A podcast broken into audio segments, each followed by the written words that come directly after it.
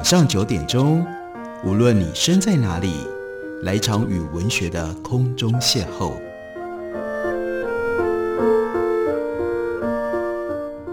杨照谈书，邀您一同遨游文学世界，认识古今中外的经典之作。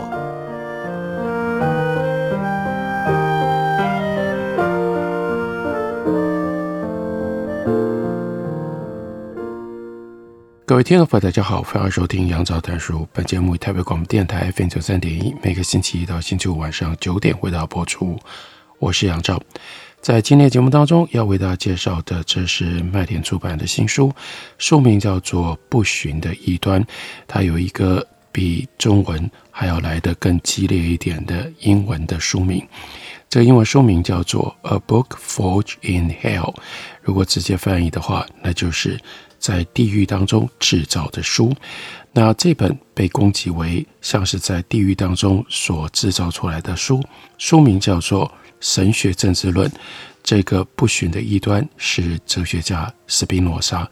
我们要介绍的这本书的作者是 Stephen Nadler，他是美国威斯康星大州麦迪逊分校的哲学教授，曾经得到 Wisconsin-Madison 这个学校的人文学院表扬教学卓越教师资格。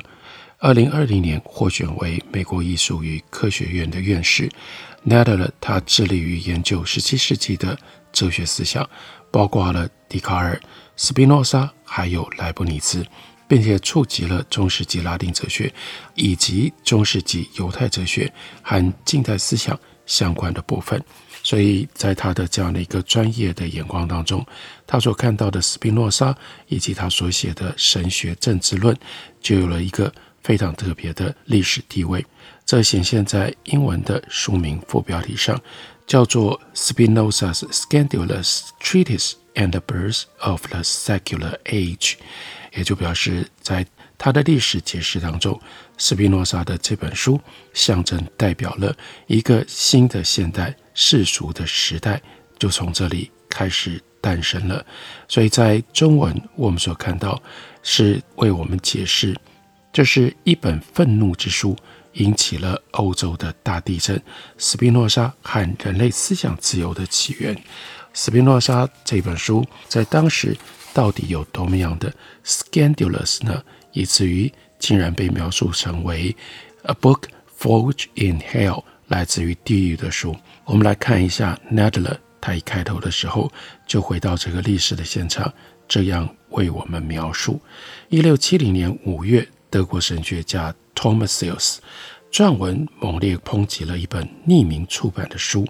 这很重要，因为作者自己知道这本书的内容离经叛道，所以是匿名出版的。但即使匿名出版，也立刻引起了神学家，还不是。荷兰的神学家是德国的神学家的注意，并且呢写了文章来猛烈的抨击。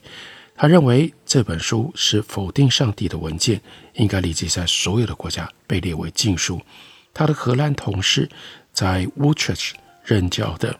Mansfeld 教授也坚称，这本新出版的书籍对于所有的宗教来说都有害，所以应该永远被埋葬，并且永远被遗忘。同一个时期，一位富有哲思精神的荷兰商人，他叫做 Van Blaere，。他说，这本无神论的书充满了各种令人憎恶的特质，每一位知书达理的人都应该会对他感到厌恶。甚至还有一名不安的评论家，就用了这个说法，说这是在地狱当中锻造的魔鬼之书。这些批评指向。这一本叫做《神学政治论》的书，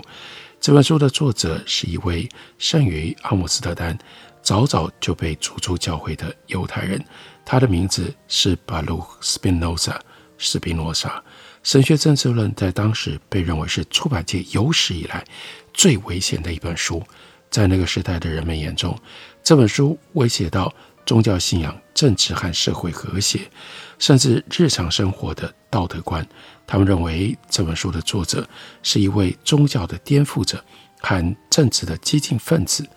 放肆地在整个基督教世界传播无神论和放荡主义。神学政治论》这本书所带来的喧嚣，毫无疑问是欧洲思想史上最重大的事件之一，而它也刚好出版于启蒙运动的黎明。这本书为后来那些重视自由主义、世俗生活和民主制度的思想奠定了基础，而围绕着这本书的争议，也暴露出当时欧洲社会当中更深层的张力。毕竟，当时的欧洲才刚从长达一个多世纪的残酷宗教战争当中慢慢在复苏回来。此外，《神学政治论》也是西方思想史上最重要的作品之一。斯宾诺莎是第一个指出，圣经是人所写的，并不是真的上帝之语。他是这样的一位大胆、有所主张、有所洞见的思想家。他认为，真正的宗教和神学、礼拜仪式或者是教派教条都毫无关系。我们就只需要一项简单的道德规则，那就是博爱。博爱是真正的宗教的内涵。他还认为，教会当局不应该影响现代国家的治理。此外，斯宾诺莎坚称，所谓神的旨意只不过是自然法则，而神迹，也就是违反事物自然秩序的事件，不可能存在。之所以有人会相信神迹，只是因为他们无知于自然现象的真正的成因。另外，斯宾诺莎认为，旧约圣经当中所描述的先知，其实只不过是一般人。那些先知虽然具备有道德上的优越之处，但他们的预言只是来自于偶然，而且是他们特别发达、特别生动的想象力。在《神学政治论》里，关于政治的章节，斯宾诺莎强而有力地呼吁要宽容，还有要有民主，特别是呼吁一种不受政府干涉的。叫做思想自由、哲思自由。我们来看一下斯宾诺莎他的身世。一六三二年十一月二十四日，Bertrand de Spinoza 在阿姆斯特丹葡萄牙裔的犹太社区一个著名的商人家庭当中出生。这是法西联特殊的犹太社区，由过去的新基督教徒所建立的。所谓新基督徒，指的是十五世纪末、十六世纪初，在西班牙和葡萄牙被迫改信天主教的犹太人以及他们的后代。为了逃避西班牙伊比利宗教裁判所的骚扰，许多新基督教徒他们在十七世纪初到了阿姆斯特丹和北方的城市定居。刚独立的荷兰共和国，尤其是其中最大的荷兰省，因为有着普遍宽容的环境，还有对于经济发展的重视，远大过于对于宗教统一的重视，就为这些难民提供了重新建立犹太生活、皈依祖先所信仰的犹太教的机会。虽然荷兰社会当中仍然有一些保守阶层叫嚷着要驱逐在他们之间的葡萄牙商人。但是阿姆斯特丹更开明的政要，以及荷兰社会当中许多更开明的民众，并不愿意重蹈西班牙在一个世纪前的覆辙，把这些对于荷兰经济重要的人口给驱逐出去。毕竟这群犹太人的生产力和商业人脉，为荷兰黄金时代的繁荣发展做出了极大的贡献。斯宾诺莎。他是一个智商过人的天才少年，他在犹太社区学校的求学过程当中不断进步，让老师留下了深刻的印象。他大概曾经在犹太儿童宗教会向著名的祭师学习，那他也许在学校表现优异，不过和人们长久以来说法相反，他认真学习的理由并不是为了要成为一位犹太祭司。事实上，他并没有进入到更高阶的学校课程。高阶的课程就必须要学习犹太法典 Talmud。在一六四九年，斯宾诺莎的哥哥伊萨克去世了。由于过往一直都是伊萨克帮助父亲管理家族生意，那这个时候，斯宾诺莎不得不被迫终止了他在学校的课业，接下了死去了的哥哥的工作。一六五四年。斯宾诺莎的父亲去世的时候，就剩下了他和另外一位身为全职商人的兄长 Gabriel，他们是经营家族企业的核心人物。不过这个时候，背负着父亲所留下来的债务，公司在他们兄弟的管理底下，其实并没有那么容易可以度日。斯宾诺萨看起来并不是一位精明的商人，他对从商不是很感兴趣。在葡萄牙裔的犹太人社区当中，经济上的成功会带来地位和声望，但这些对他来说都没有太多的吸引力。跟 Gabriel 接手家族企业的时候，斯宾诺萨他就已经开始分心，渐渐摆脱了这些世俗的事物，而且把越来越多的时间精力都投入到对于知识领域的兴趣上。几年之后，他回顾这一段。转向哲学生活的过程，他就特别提到了，他越来越意识到大多数的人，包括他自己，追求的只是虚荣心，而丝毫不重视目标的真正价值。他说：“我的经验告诉我，所有日常事物都是空虚徒劳。我认知到，所有引起我恐惧的事物，其本身并没有好坏之分，只是因为我的心被动摇了。”我终于下定决心，试着寻找是否有什么东西是真正的善，其本身就充满了能量。我将拒绝其他的事物，只让真正的善影响我的心。我好奇是否有什么东西，一旦发现了和获得了之后，就会持续带来最深的喜悦，直到永远。而他在知识的追求上，为什么后来会给他惹来这么多的麻烦？相当程度上。也就是是因为他认真的看待他自己的这个决定，他要去找那种可以持续带来最深喜悦的根本的真正的善。当然，这个路途上他经历了许许多多的考验，但也得到了突破性的收获。我们休息一会儿，等我回来继续聊。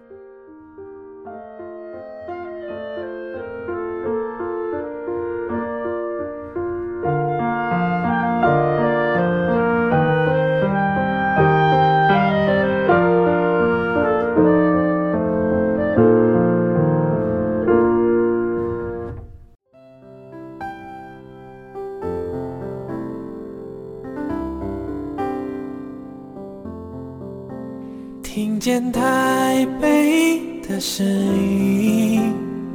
拥有颗热情的心，有爱与梦想的电台，台北广播 FM 九三点一。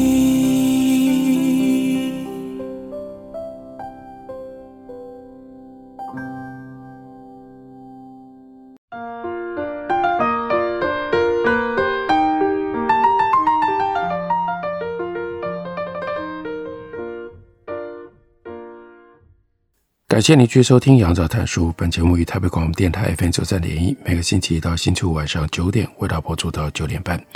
继续来为大家介绍这本麦田出版公司的新书，书名叫做《不寻的异端》，指的是 Spinoza。Spinoza 是一位什么样的思想家呢？他为什么变成了那个时代的最大的异端？他在对于崇尚生活幻想破灭了之后，开始学习拉丁文以及古典文学。当时在欧洲，拉丁文仍然是大多数学术人士和知识分子的通用语言，所以斯宾诺萨他要掌握这种语言来进行哲学研究，尤其是如果他打算参与任何大学课程的话。当然，斯宾诺萨必定得要离开犹太社群。去寻找其他的哲学知识，所以在 Van den Anden 的教导底下，他找到了自己所需要的。Anden 是前耶稣会成员以及一位政治激进分子，而他家就好像是世俗人文主义者、民族主义者以及自由主义者思想的他们的沙龙。Anden 他自己本人后来因为参与了一场。反对法国国王路易十四和君主制的共和主义革命阴谋，而在法国被处决了。应该就是 Anden 让 Spinoza 第一次接触到了笛卡尔的作品，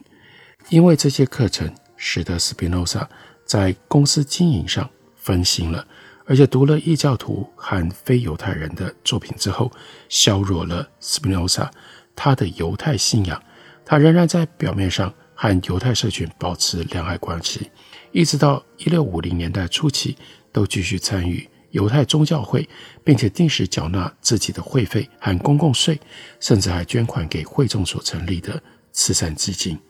然而，在一六五六年的七月二十七日，阿姆斯特丹那个教区非常拥挤的犹太教会当中，祭师站在法柜前面，用希伯来语宣读了以下的公告：教会的委员会特此宣告，他们早已知悉巴鲁克·斯宾诺萨他的邪恶言行，并且已经透过各种手段努力使他改邪归正，但没有办法成功。相反的，他们每天仍然持续收到消息，告知斯宾诺萨正在实践跟传授那些可憎的异端邪说。许多值得信赖的目击证人亲眼看到斯宾诺萨的所作所为，他们证实确有其事。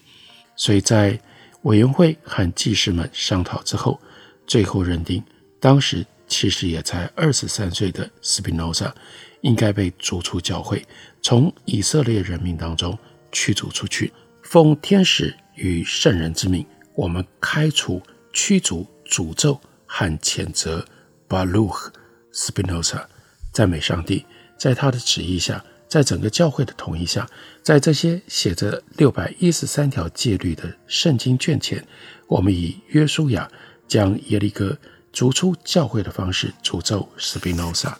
他将会在白日受诅咒，也会在夜间受诅咒。他在躺下时受诅咒，起床时也受诅咒。他出门时将受诅咒，回家时也将受诅咒。耶和华必不会怜恤他，而且耶和华会向他发泄怒气。写在这里的一切诅咒都会降临在他的身上。耶和华会将他的名字从世上抹去。耶和华将照着约法上所写的一切诅咒，在以色列众人前谴责斯宾诺萨为恶人。这份文件最后警告：任何人不得与斯宾诺萨进行口头或者是书面的交流，也不得给予他。任何的帮助，或跟他住在同一个屋檐下，或接近他在四个手肘以内的距离，或者是阅读他编辑撰写的任何论文。对阿姆斯特丹葡萄牙裔犹太社区的成员来说，这是有史以来所发出最严厉的宗教跟社会驱逐令。我们不确定斯宾诺萨为什么会受到如此极端的惩罚，而且呢，惩罚。还是来自于他的社区，来自于养育他、教育他、尊重他家族的教会。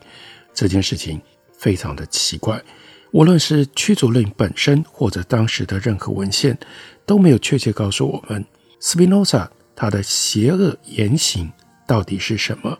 也没有告诉我们他被指控做了什么可怕的行为，或者教了什么可憎的异端邪说。当时。他还没有发表过任何的东西，甚至还没有写过任何的论文。我们勉强可以从一些资料上去揣测到底发生了什么事。在斯宾诺萨过世了之后，就完成的一份传记，整理关于驱逐令发布之前的事件时间来看，当时在教会里有很多关于斯宾诺萨想法的讨论，人们尤其是祭师。都很好奇这个以聪明著称的年轻人在想什么。在那些急于跟斯宾诺萨来往的人当中，有两位年轻人自称是他最要好的朋友。他们恳求斯宾诺萨把自己的真实想法告诉他们。他们说，不管他的想法是什么，不用害怕，因为他们只是纯粹想要解决自身的疑惑，而没有其他的目的。他们要套出斯宾诺萨的话，所以就问说。如果一个人仔细阅读摩西和先知的话，就会推论出灵魂并非不朽，上帝并非无形的结论。你怎么看呢？他们又问 Spinoza，：上帝有身体吗？灵魂是不朽的吗？？Spinoza 上钩了，他就说：我承认，既然圣经当中没有提到非物质或非形体的东西，相信上帝有身体也是合理的。